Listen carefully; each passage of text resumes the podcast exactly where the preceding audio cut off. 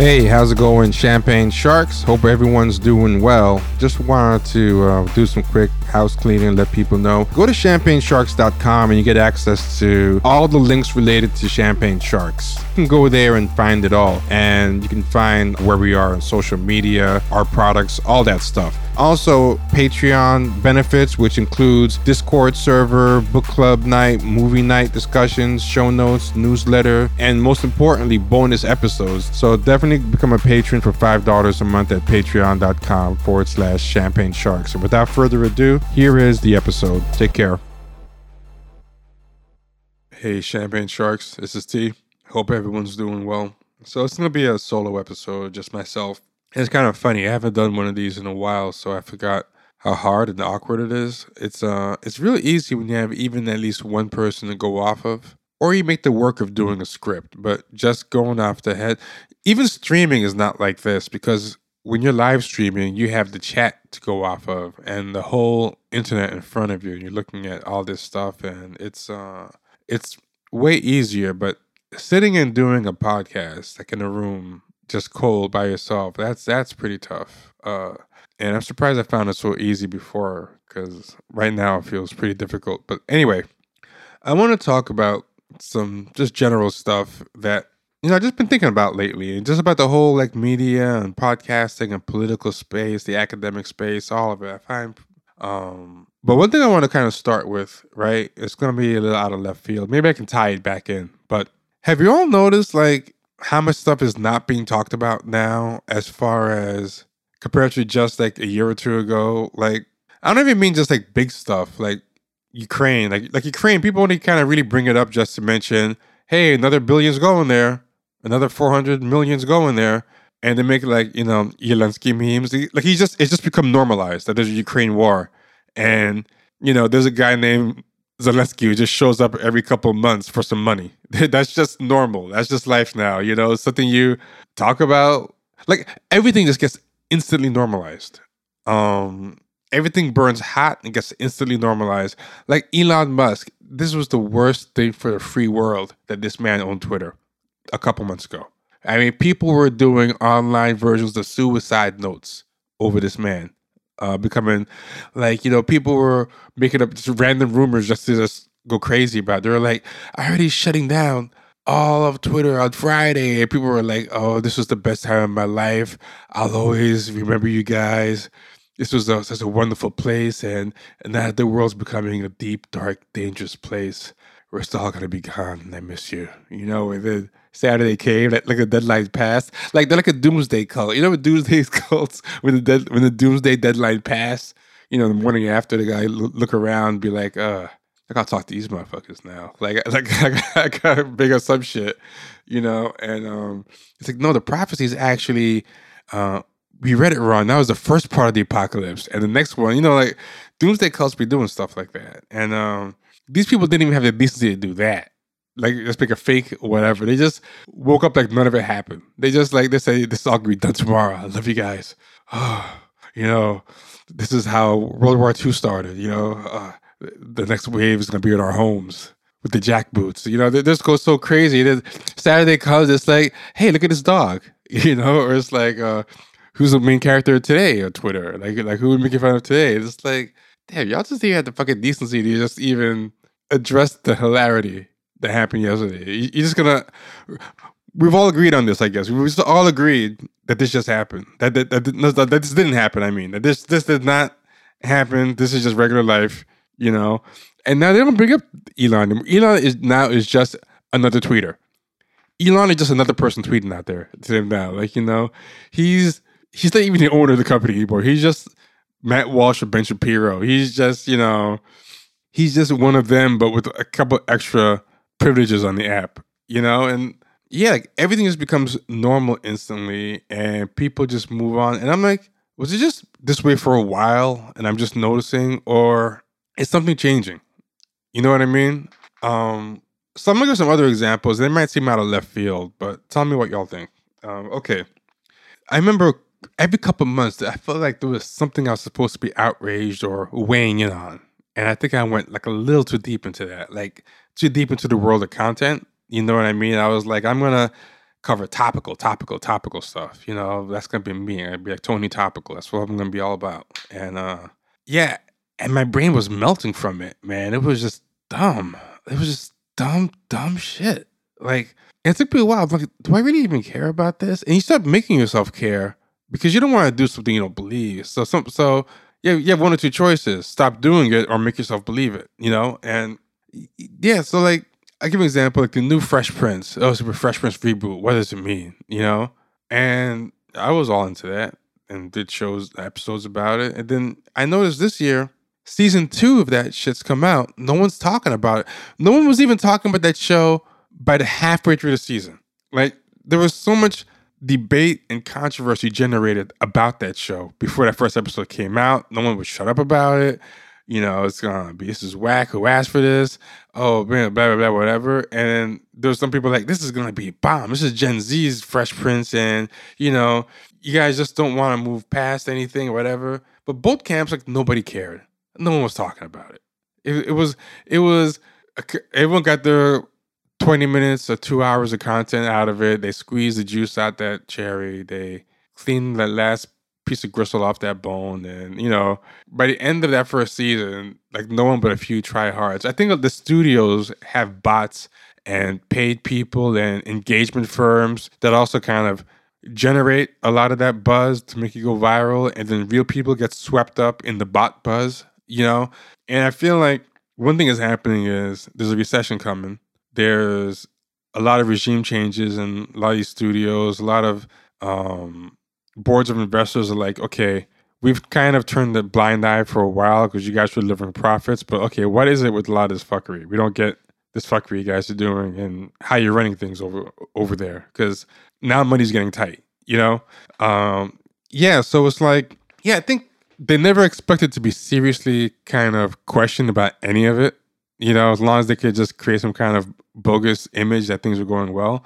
But now that stock prices are going that down and everything, you know, people are asking like, okay, so what the fuck's going on down here? Like, you guys are losing all this money because we got to tighten a lot of belts. And and they're like, okay, well, here's all like the reboots we have. And we're, they're doing good because we're arguing with chuds all day on Twitter about it. You know, we got all the influencers on our side. Like, what what, what the fuck are you talking about? Like, are you serious? Like, we're, we're giving you all this money. You're talking about fighting with people on Twitter. Like, Like, what the fuck is this? Like, you know, are you guys are actually adults? This, this is my image. This is totally headcanon. I have no idea if any of this is happening. I don't know.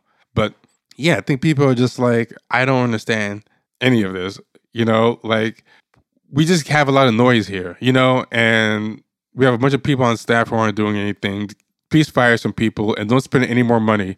Uh, I don't want you to hear any more social media campaigns for season two of this uh, dog shit show that's not getting any ratings. You know, uh, and the reason I'm saying this is because there's so many things that were generating a lot of buzz two years ago. No one talks about them by the end of the season. No one talks about the comeback. Um, Atlanta went off the air. Remember how important Atlanta was? The, the new black show was a new paradigm of um, how to be black and everything. People were writing Torres. The the authors writing about how it made him feel validated in the scene. You know, black people like him were corny. And these people were just like putting a lot of feels into the show. And the show ended. I didn't even know it ended. I was like surfing Amazon Prime or something. And I said, uh, don't forget to watch the last season of this show. I was like, what? The show ended? I, f- I forgot about it, first of all. Like, yeah. I'm like, how the fuck does that even happen? Like, a lot of times you have to have like a really bad season or two. And even then, people will coast with you on goodwill. But like, we're in this weird out of sight, out of mind culture. People just forget everything instantly, but not not even talking about it the first time anymore. Like, because I think with the company shrinking and running out of money and having troubles and doing layoffs, they're not willing to astroturf the fake social interest to begin with. So I think a lot of things that people ended up talking about, it was started by algorithms and bots and uh, you know, paid engagement firms, and then the people would run with them. But they're not even willing to do that first step anymore. And these people have and these things. Uh, these politics, these media shows, these these personalities have so little intrinsic um, interest-generating capabilities that without the assisted, you know, push from the institutions, uh, they can't hold people's attention. People can't even bother being fake interested. in it anymore. Like, uh, it's just not really doing anything for them. So yeah, it's just really interesting. Like, the only thing I see people talk about now in this kind of shrunken landscape where, you know, people have pulled back from a lot, there's a lot of money and liquidity kind of pulled out of uh, the industry, and they can't just throw it much mu- throw as much money as they used to at um, pushing bullshit and plants and and astroturf support and whatever. Uh, the only thing I see really getting organic interest in that environment is that show, The Last of Us. The Last of Us is the show about zombies. I haven't seen it yet. I'm sure, I'm sure it's fine. I don't know. Uh, it's about zombies, and I haven't. I'll, I'll explain why I haven't seen it a little bit, because that kind of comes to the bigger meat of this topic right now. Now, the The Last of Us is, you know, about these zombies, and people really seem to like it, but it's the only thing I really see consistently kind of trending. Whereas before, every day, every week, some new show would be trending, and I think a lot of that might have been kind of fake combined with, you know, influencers kind of pushing, because studios used to do stuff like that. Like, uh, people don't really know h- how much. To give an example, um, I think I brought this up in the live stream. If you go to youtube.com forward slash Champagne Sharks, you see our YouTube page. It's pretty good. There's no reason anybody here listening to the podcast shouldn't also be uh, over there. But, you know, what do I know? I'm biased. But um, H B O Lovecraft marketing campaign, for example, it says spotlighted the blurred community. It's H B O's marketing teams. Um, what they did is, when they were going to launch um, Lovecraft Country, they created this um, whole event. They did a, a Blurred Con, right? They didn't give these people just a screening. They gave them a whole convention. They did blur. They last fall they put a this fall before Lovecraft Country came out, they created a space for the blurred community at Comic Con in search of Watch in support of Watchmen, right? Then at Blurred Con, um, I'm wrong. They didn't create the they didn't create the convention. My bad. At Blurred Con, they did a three day um, multi-genre convention called Blurred Con. Um, they did a panel with some of the cast there, right? But then they started sending them swag bags um, full of stuff. Then they um, had like some kind of virtual screening event for the show with uh, photos and everything. Um, if you go to Variety and Google how H B O's Lovecraft Country marketing campaign spotlighted the, bur- the blurred community, you can see it. But these things weren't cheap, it looks like. And they... Um, invited one hundred of them. These are all like, you know, Twitter blue check types. And then when that show came on, they came out in force pushing that show. Those people got their launching order, launch uh, marching orders. And um, yeah, so they so they do a lot of these influencer kits. That's what they're called. And um, yeah, they they put their put their all into it. They um, it says it says right here they actually no, there were three hundred influencers that were. Uh, invited invited to it, and, and they also went to like some Asian ones, like this guy called Angry Asian Man and some other ones. So they're trying to get that cross that multicultural um appeal. So they got customized influencer kits, three hundred of them, in advance of a special virtual screening.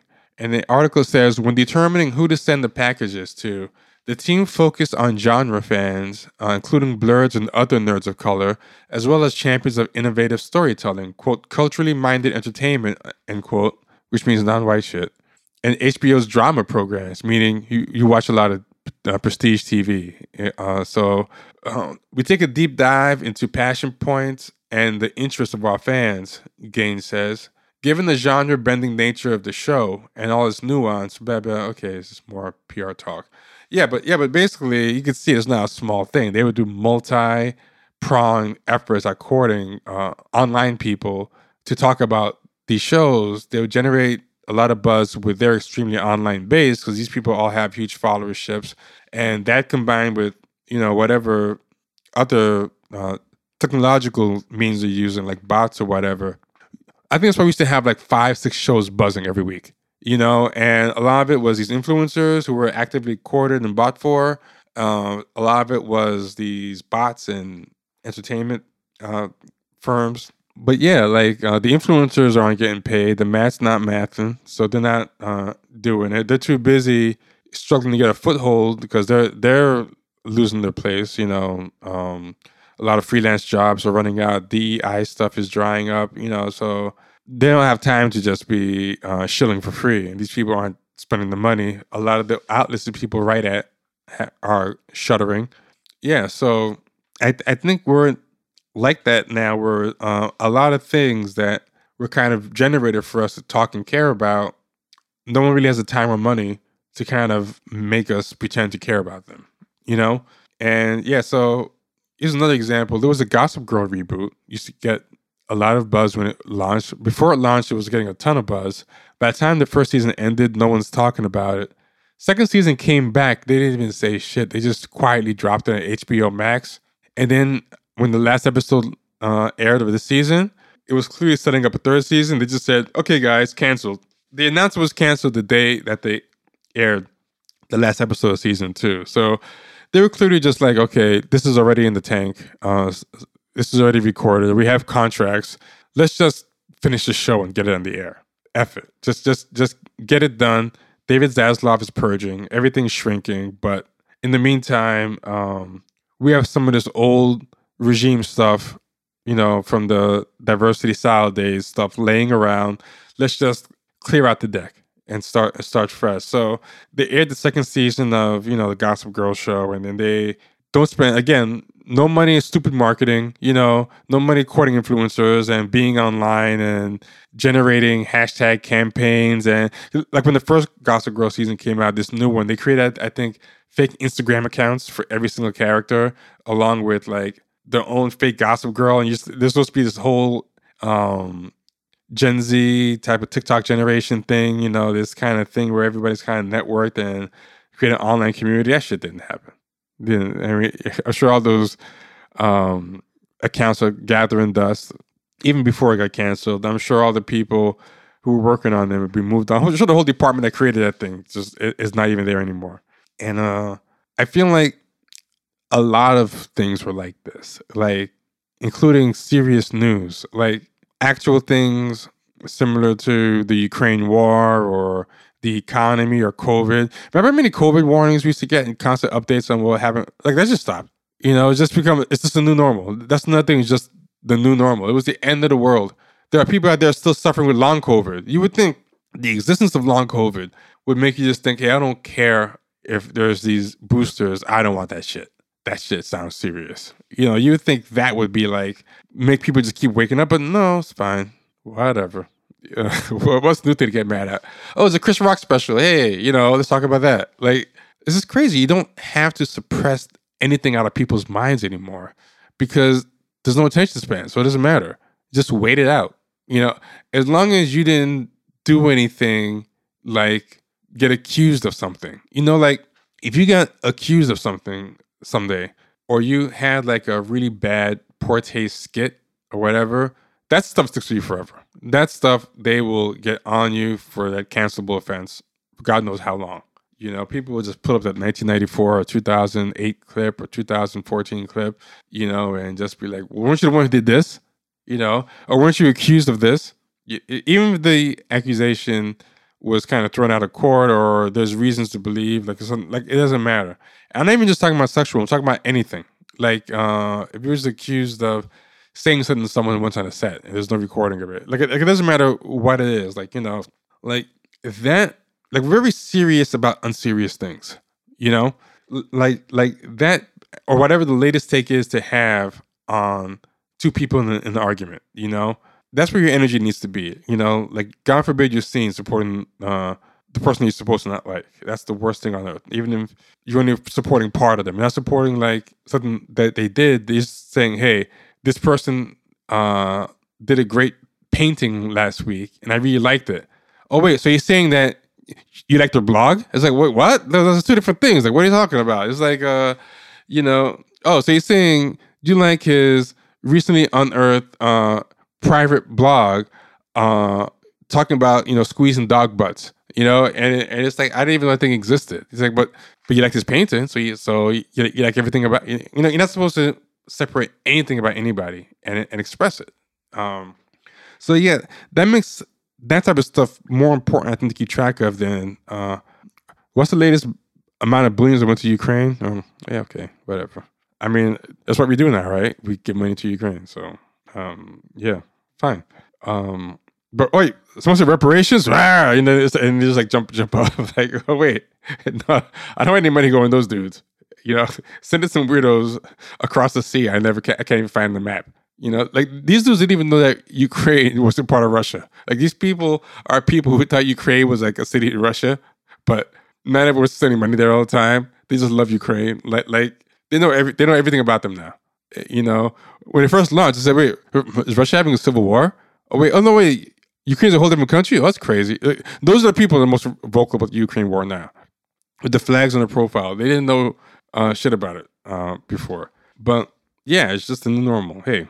Here's here's where we are, and just not not the million. Like people easily just acclimated themselves to just supporting this country that they never heard of and whose fight they don't really understand over um, giving their own citizens, like their black citizens, uh, reparations. Like like they will dig down and fight. They'll be like, oh no, wait, wait, wait. Let's um let's talk now, you know. And and it's like. Wait, there wasn't all that when this money was going to Ukraine. You were just like, hey, whatever. I'm putting the flag in my profile. Even if I don't like it, you know, you gotta support the gotta support the president. You know, whatever the reason is for not complaining, or even if they're mad about it, they pretty much just got used to it. Like, you know, when it gets announced, it goes, there it goes. You know, it's kind of like we talk about the weather or something. You know, it's like if you live in a place with bad weather and it becomes part of your regular language to just say, oh, another smoggy day, you know, or something like that. It's just something that people say. You know, because it happens all the time. Like, even if people hate Ukraine, they've, the war, I mean, they've devolved to that take on it, where they're just like, oh, there goes another four hundred million, you know, how was your day, Bob? You know, it's it's like, it's like that. And I kind of wonder, like, what's a history book going to look like from an era like this, where people are, like, have active memento syndrome? Remember the movie Memento, where the guy just keeps forgetting every five minutes? We're like that. Except for cancelable offenses. Like, picture Memento, where he forgot everything, but the one thing he kept was his grudges. That's what that's what we are now. Like, and it could be a grudge that, A, didn't even happen to you. You were just told that you should take it on as your grudge. Or even worse, it's a grudge that's not even, like, proven. Like, the grudge is a rumor. You know what I'm saying? Like, uh, like okay, Chris Brown gave a whole list of white people who were... Uh, well-known like abusers, like you know, like, like John Legend was a was an abuser. Not, not John Legend. John Lennon was an uh, was an abuser, um, woman beater, homophobe. You know, he almost beat a gay man to death, and, and all this stuff, and all these other examples. He says, "Well, these white accusers, but you guys, you know, won't ever let me alone about something that happened when I was like eighteen." And then a bunch of people tweeted, "There goes another black man." Well, they didn't say black man actually, because because these people weren't black. Only only only the black blue checks are allowed to like say that. But what was the thing? There goes another man. Uh, he wants to be able to get away with beating up women like um, those other people did, which is not what he said. He didn't say, "Hey, uh, I want to be able to beat up women, so I'm pointing out these guys so I can go out and beat." He's saying like, "You guys are doing a double standard."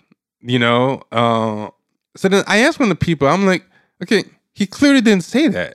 He didn't say, I want freedom to be able to beat women the way these people um, did. You know, he's saying that I'm being punished for a past mistake differently than these other people. Now, I'm not saying you're inclined to agree with him, but at least argue with what he said, not what you find easier to make fun of. You know, it's easier to handle this caricatured version of what he said and get clout off of that than to talk about the real thing he said.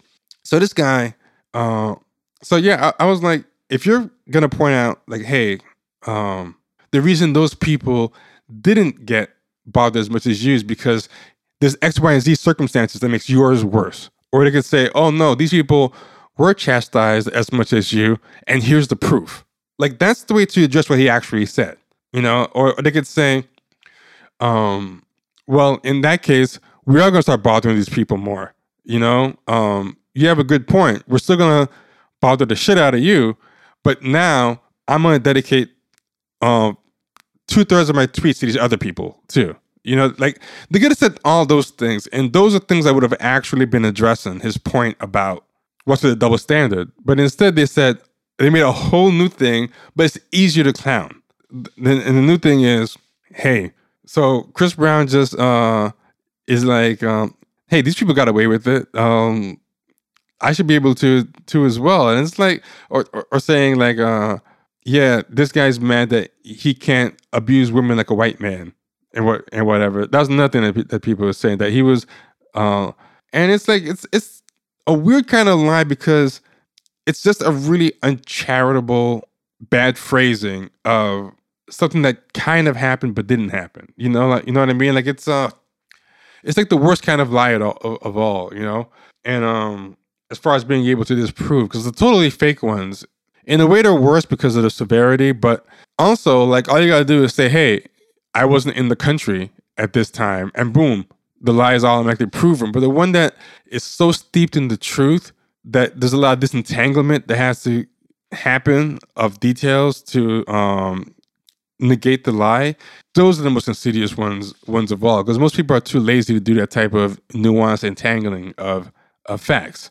You know, like um, it's easy to just throw away the whole thing.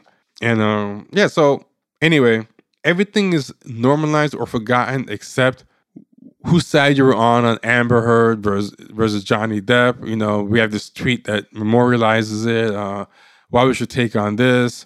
Uh, did anybody ever accuse you of anything that was bad, like being a bad boss? Being Did it matter if it was disproven later? No, it doesn't matter. You're just accused. Okay, fine.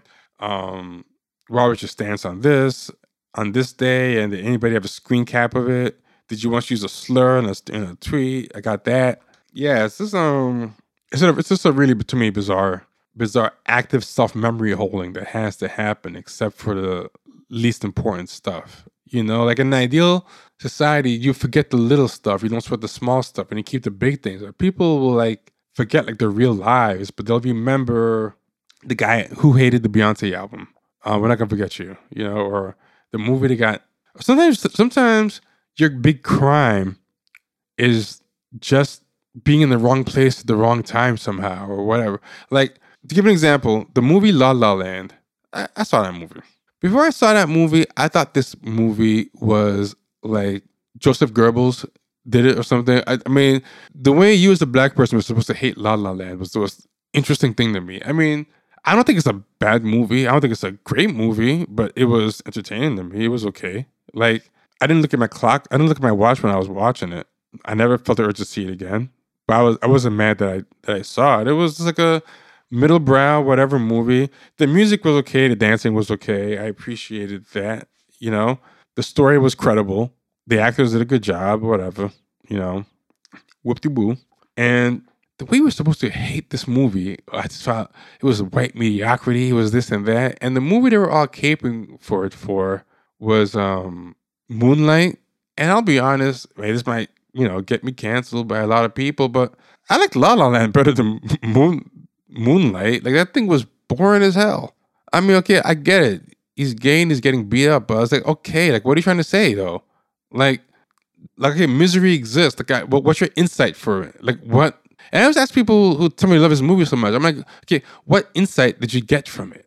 You know, like, uh, and they don't even can they never can tell me. They're always like, well, you know, it's like really tough to be black and gay. Like, okay, you didn't know that before the movie? Like, yeah, you knew that, you know, but there's not even any personal insights, you know, because the character is not a character. He's just like a big cipher. He's just kind of a mute.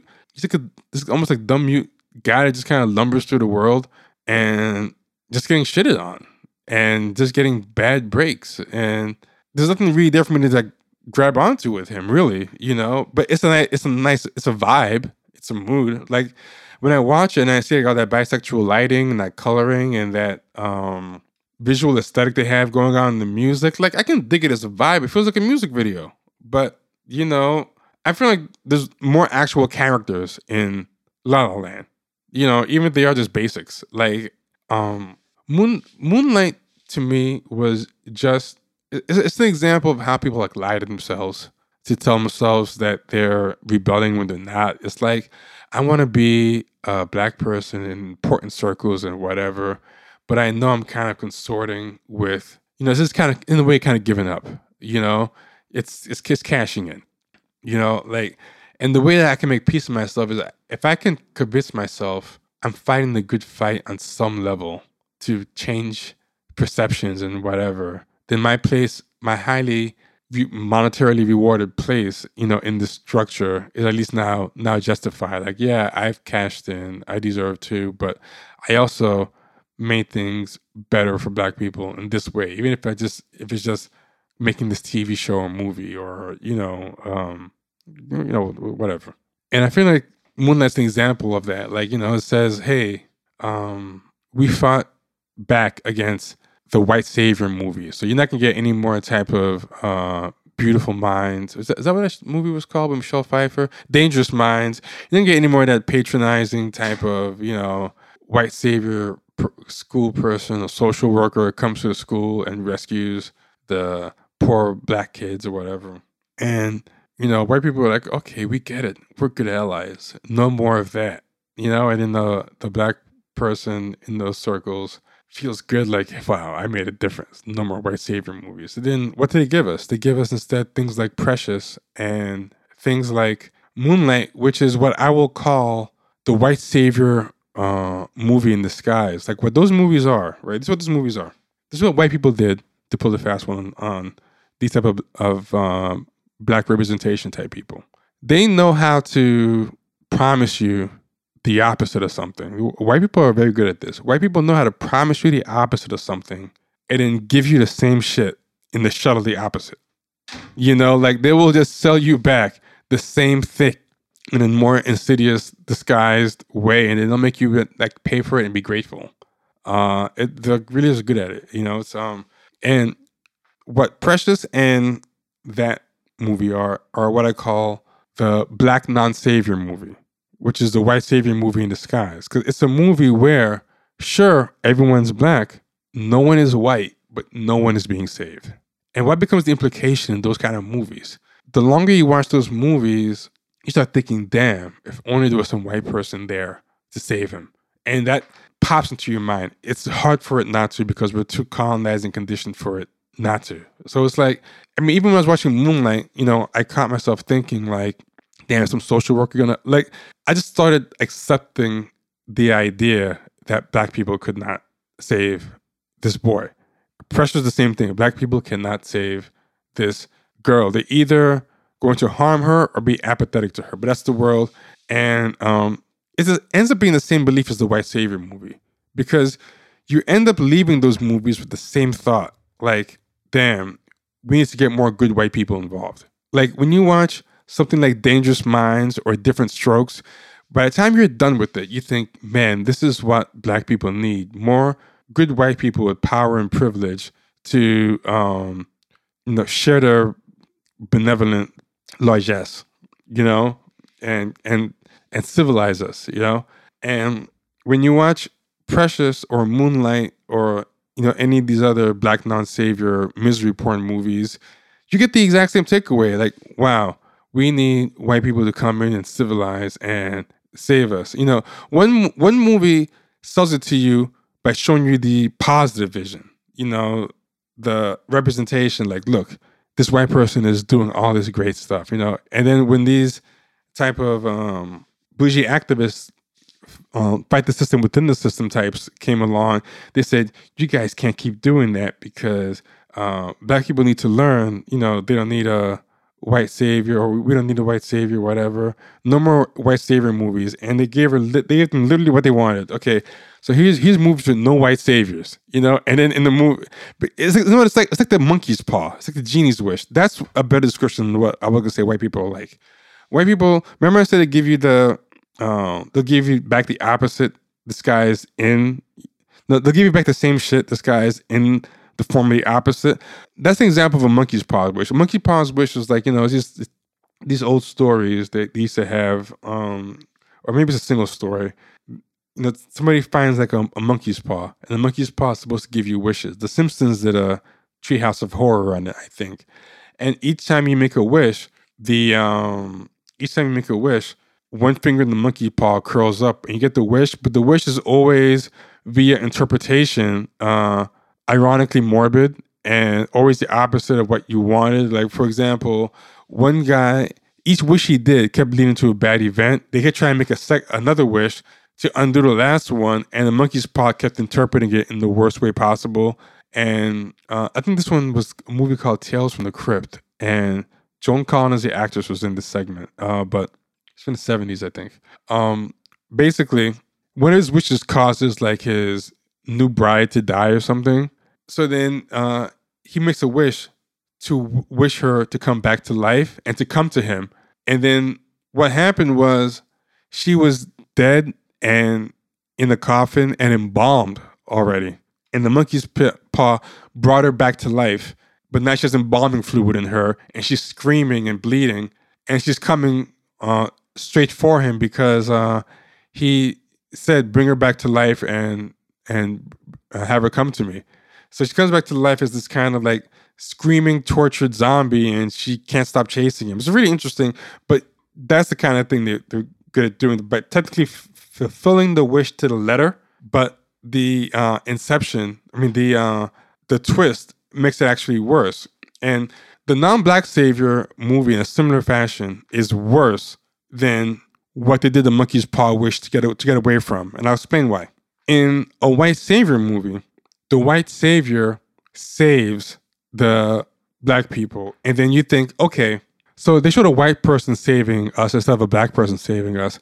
But it doesn't mean a black person couldn't have saved themselves or each, each other, you know? They just never got a chance to see it because the white savior got there first. And, you know, the one hope of those movies was if they waited long enough or if the person had the right resources, a black person could have saved, you know, um, the the savages. But with the black non-savior movie, it's kind of like, okay, we pulled out. We left you to yourselves. Look at what you got. So now you not only walk away with it thinking the same thing that, you know, you think in a um, white savior movie, like, oh, black people are fucked, they can't help themselves, they suck. You know, you still walk away with that. But now you also walk away, well, let me back up. You not only walk away with this idea that white people the only ones who could sa- are the ones we need to save us, but now you walk away with the idea black people definitely can't can't save us either. Like, it's not even like the white people are saving us, but without them there, maybe the black people could do it. It's like, okay, this is the only game in town. Um, we're not saving you and getting in the way of you doing it for yourselves. We're saving you because you can't do it for yourselves. And I feel like that's kind of the things with a lot of these um, black non-savior movies like Precious and and this one. And there's some other examples, you know, um, this one being Moonlight. But in Precious and in Moonlight, in, in Moonlight, there's a lot of scenes of good white people around. Do you guys notice that? Or even if it's in fantasies, like Precious is always daydreaming about a light-skinned person saving her. And think about this. In Precious, they didn't have a white savior, but they had a bunch of biracial people who cared. But this was interesting, right? And this is how insidious I think it is. These people were half white. They're Mariah Carey, they're Lenny Kravitz, they're her um, fantasy guy. She has a biracial fantasy guy that she's um, fantasizing about who's, who's rescuing her. So, you know, he's he's fake, but there's two real and one fake saviors. They're all biracial, and they all kind of halfway save her, but they can't do the final step. So it's like, um, if the black people can't save, but the half-white people can half-save, then your mind is made to fill in the blank that a full white person is the only person I could have saved uh, Precious. And the same thing happens with um, in that in that movie, Moonlight. Like, the white people we see are like people in nursing homes and rehab places and all these places just being sweet, nice people. Like, they're basically in civilized society. Like, that that, that home that Chiron's mother is in, there's just, if I remember correctly, there's a bunch of white people working there. And, you know, look what a sweet person she's become now. I think she's been civilized by, you know, these white people. She has empathy for her son now. Um, now that she's been taken off the streets and, you know, been in rehabs and stuff where white people is, you know, were kind of saying, this is how to, the way to be a human, uh, black lady, you know? But, um, yeah, going back to what I was talking about before, La La Land, I was supposed to be so freaking mad about. And I watched it. And I'm like, okay, like, I prefer this than Moonlight. you know, like like Moonlight, you know, nice music video. It's it's it's, it's a vibe. I get it. There's a lot of shot the shot the black skin nice, you know, and there's a lot of vibes happening in the movie. But it's um, there's no story. There's no characters. You know, it's just one long vibe, and uh, to me, a message that the National Review would love. Like, black people do the knockout game, and they need white people to save them because they're savages. That's that's and uh, they'll even eat eat their own. Yeah, so um, yeah, whatever. I like I like La La Land more, but um, the reason people were mad about that wasn't because the movie did anything particularly racist or bad or whatever. I mean, it had the usual uh, horrible takes on jazz that white liberals have, but you know, whatever. That wasn't why these people were mad. They were mad because they felt like it was somehow getting in the way of something they were owed. What I mean by that is, Moonlight, for whatever reason, represented them. It felt like what the social media black weirdo wanted as their represent representation in the world at that moment, and how it was treated would say everything about themselves. You know, that's the kind of weird investment a lot of people had in it. Like, I don't know why, but a lot of black blue checks had became very, and I don't think it was just because, you know, of the sexual issue. I, I think it's something to do with it, but I think it's more of his outcastness among black people that they really vibed with more than his gayness. I think his gayness is actually very incidental, because there's been a lot of gay black characters before. I mean, this might be arguably the gayest black movie, but there's been gayness addressed in black movies before. You got, y'all never acted like this. And they were actually better movies, you know? Um, and it's like, you know, like black, the average black person from the black community being like a knockout game, terrorizing, you know, lunatics, especially the straight black men. That like Mad Max wasteland view of blacks, the black world, I think is what they kind of really get off on and bond over, you know? And, um, but La La Land, this had this idea in their head about this is our time to be accepted. We're here talking about what all these niggas have been done, done to us. Like, not even niggas, like niggers with the hard R. Like, like they're saying, they're saying the N word with the hard R. They're like, well, all these niggers have done to us. Now we're on the biggest stage we're ever going to get to complain about, you know, how much we hate, uh, straight black men and the black community, which is like, you know, the black women who are affiliated uh, with them, like how much we can't stand them. And then this white boy movie is going to get in our way and take our shine, you know? And that was the movie's real crime, like the audacity of being nominated in the same year as the movie that's supposed to represent them, which then goes back to the same type of narcissism. This is about you. The movie has somehow incidentally slighted you by its mere existence and its timing, you know? And like I said, I don't think it's a great movie. I'm not against people not liking it, you know, but it's at worst like it's a mediocre movie. You know, it's not this huge affront to, like, people still make La La Land hateful jokes and still act like, they act like it's a horrible atrocity that almost happened. Like, like people will bring up when people talk about the need for representation and how things haven't improved. Like, do you remember when La La Land almost won the Oscar? You know, like, like, Like we avoided a comment or something, like something significant. Like, like, okay, and like, there's not some huge disaster that was averted. Like, because no one talks about Moonlight, because it itself is one of those things. Like, people bring it up when it's time to bring it up, but people don't talk about it. Like, people don't really just bring it up. People don't rewatch that shit. People don't talk about that shit. The, no one talks about it. Like, they talk, they talked about it because they were kind of supposed to. It was their homework for that time. Like, you know, people treat social media like something that they get homework for. Like, okay, um, the readings this week and the the topics this week are X, Y, and Z. You have to talk about. You get your marching orders and you go online and get and pretend to be in love with or outraged by whatever you're supposed to that day. And uh, but I mean, like, I remember, and I'm old enough for this. I remember when Star Wars came out, and I'm not lying to you. People talked about each movie until the next one came out. And we watched it until the next one came out. I mean, to be fair, it's kind of easier because there wasn't as much content, so um, you couldn't um, just wa- like now. Now you literally can't watch everything on T V. Uh, you never could, but now you really can't. Like, in theory, you probably could before with the V C R uh, in a year, because there was like so many months with no new content was happening. You could probably watch everything in a in a on every channel. It was three or four channels, and you know, T V wasn't on all the time, you know. But yeah, no, you totally can't now. So, so to be fair, I made it easier for something to stay on your mind. But Easter egg, there were a lot of things. Like, um, remember, I'm trying to think of another example. Like Sopranos, people talk about Sopranos episodes for like crazy between seasons, or just talk about what they predicted for the next one. You know, um, now like a season of a show ends, people talk about it a little bit longer on fumes, like, you know, for like the weekend after the finale ends. And then people don't talk about it again until they get surprised by a trailer or the debut of the first episode, you know? Like, um, going back to the thing that started this whole thing, the Fresh Prince reboot, the Gossip Girl reboot, all these things that kind of had a little bit of an audience that was kind of astroturfed and talking about it. No one was talking about this, the stuff between seasons. Like, no one was talking about, man, remember what happened in that Fresh Prince reboot last season? Damn. Or using memes from it. No one's talking about that. No one's talking anticipation for it. Hey, y'all, it's coming. What are your fan theories? Like, nope, none of that.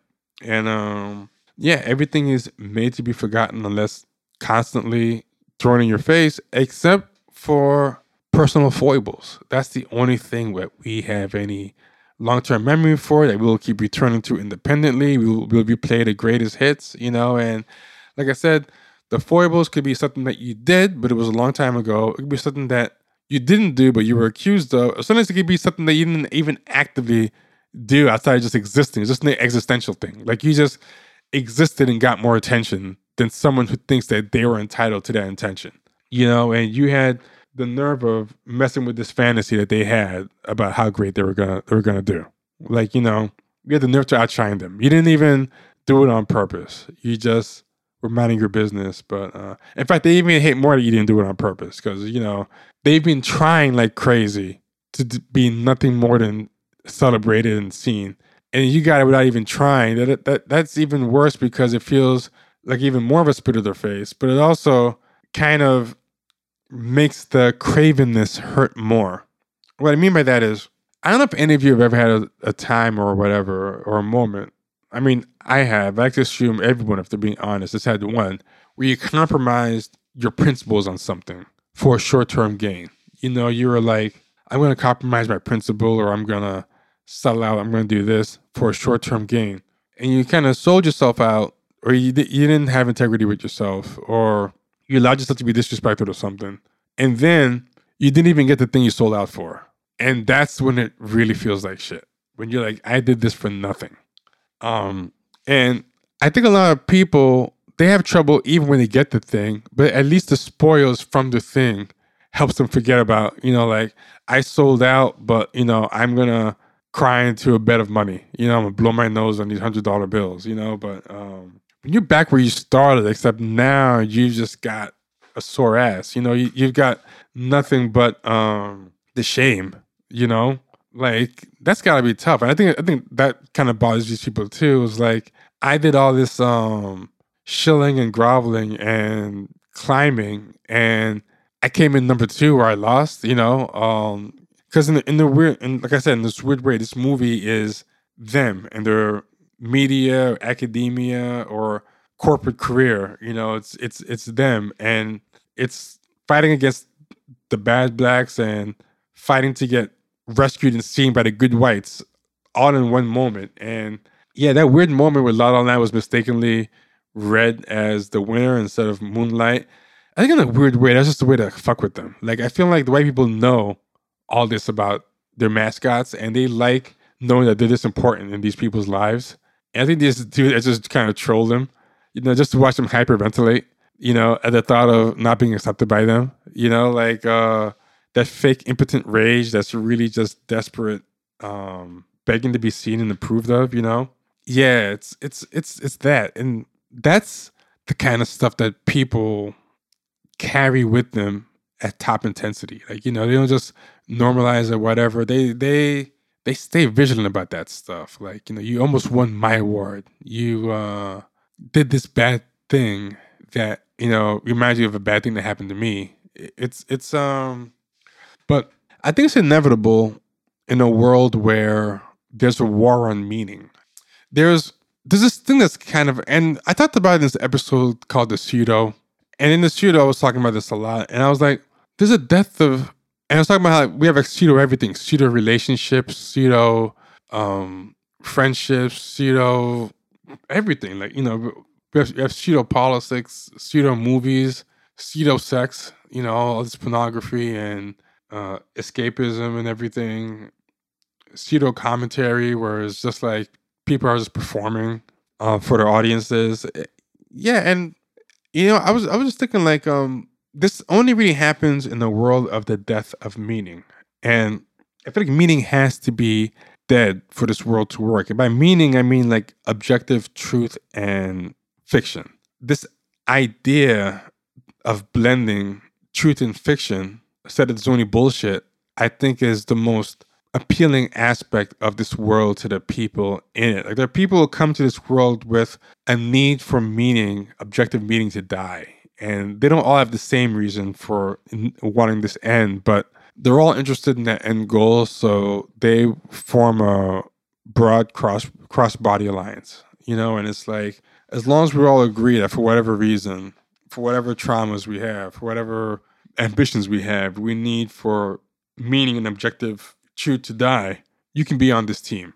And I've talked about before a lot the difference between truth and bullshit, and I know for people who've listened to the show for a while, you will be sick of hearing me talk about it, but I kind of have to talk about it because I have to talk about it because you have to assume every episode of somebody's first. So you should, you know, go with that conceit and give give it to them. Uh, as if it's the, but see, that move alone, that tendency of mine alone is very not postmodern. It's very not, it's very not trendy. It's very not internety. Like, you know, you're supposed to always presume context. Uh, you're supposed to presume that your viewer, your listener is plugged in. And if it's not, it's their fault, not yours. You know, if you don't know this is a lie, that's a fault on you, not on me for telling a lie. Like, you're getting penalized because you're stupid enough to think I might be honest, which is really a diss against me, you know, because what I'm saying is only an idiot would think I'm I'm telling the truth. You know, you should know that I'm uh and this doesn't go for jokes where it's so over the top, the person should know it's a lie. Because in that case, when you troll like that, that's a funny joke because you've done this over the top thing that any rational person should know is a lie, and um, you made them think it was it was true. Like, that's a talent on your behalf, and it makes the other person look stupid. But what we have now is this weird, and again, uh, the word pseudo, a pseudo version of that. It's like a pseudo camera, candid camera or something, or or prank show or satire, where you do something totally normal and plausible, and then get mad at people for believing it. But it's like, the thing you said, it's so in the realm of believability, and you gave no tells, it was a lie, that the only way for somebody to know that was a lie is if for some reason they just knew the person was the jokester, or they knew something about the person already, you know? Um, now, how do you know enough about someone to know that everything they say is kind of like a bit or whatever? You know that by being a follower of them and by having seen a lot of their previous material. Like, kind of like this postmodern shitpost kind of humor, it's all, a lot of it's based on, you can never get the full context for anything in one thing. You've always got to be steeped in ten other memes or five other trends or some other, and if you don't get that, you know, if you don't follow my account enough or follow this space enough to be able to always be up to date with the gossip and the minutia and the um, signifiers, then it's not my fault for being a poor communicator or for whatever. Um, it's your fault for um, expecting better of me. You know, uh, you shouldn't have expected better from me. You shouldn't have expected um, truth. You shouldn't have expected something that's easy to be understood and communicates clearly, you know? And it's, it's kind of like a weird, weird inversion, but it's not uh, to me, particularly good trend, because I think that depth of meaning that uh, comes from that just has its people in constant connection with each other, but not, no, and constant contact with each other, but not connection. Like, there's a difference between contact and connection. And we're told that we're hyper-connected, but we're not. We're hyper-contacted. We're in extreme constant contact with each other. Like, we're in contact with a million people all the time, but we're actually not connected at all. Like, me being able to be in communication with you doesn't mean I'm in connection with you. It means I'm in contact with you. Connection comes from us understanding what each other is saying when we're communicating. And we're not connected at all. We're hyper-disconnected. We're, we're hyper-contacted. Again, communication is contact. Connection is what does or doesn't co- come out of that contact, you know? And uh, I hate that we like, you know, always use that word. But yeah, I think we can only really be kind of um, connected to each other by what we hate now, unfortunately. We're going to be connected by like what we hate. And Um, that's like a pseudo connection. That's not a real connection. And I think being hyper contacted with no real connection just leads to this kind of uh, pseudo connection where we just base it on we're all going to hate the same things. But a lot of times we try to disguise it as liking something. So it's like, um, I mean, we've always known that, you know, pro-whiteness is really about anti-minority.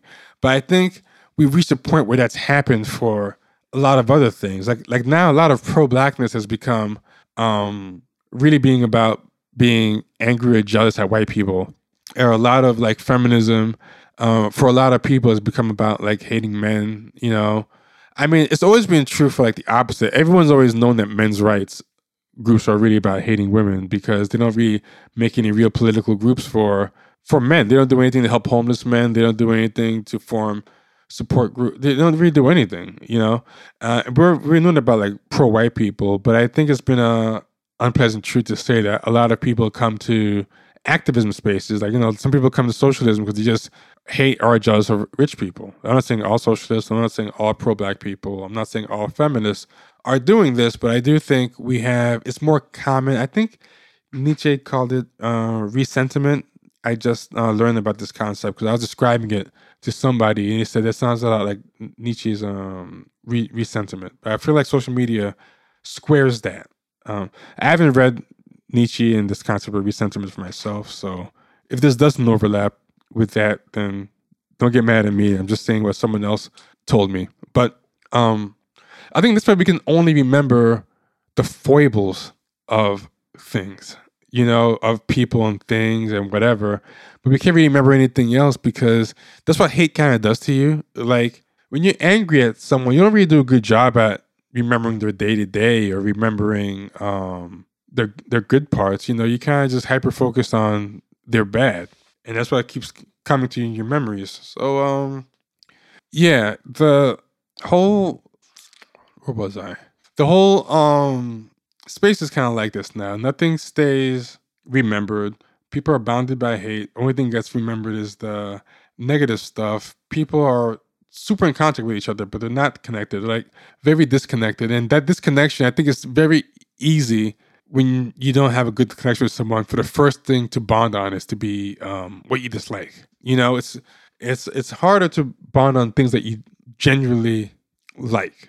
And I think standing also doesn't count as genuine real liking because it's kind of like a caricatured, very shallow. Um, it's intense, but it's shallow.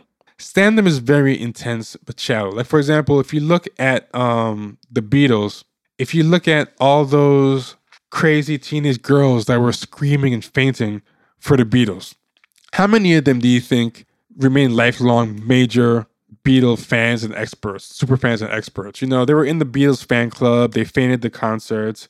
They had crushes on the guys. But, you know, they probably didn't, most of them probably didn't grow up to be like authorities on the Beatles or whatever. The Beatles to them was just a phase they went through in um, childhood. And that's an example of intense but shallow. Some people's love for something is not very intense. Like, they don't give a lot of spectacle to it, but it's it runs very deep. And I think um, there's a lot of intense but shallow emotions that happen.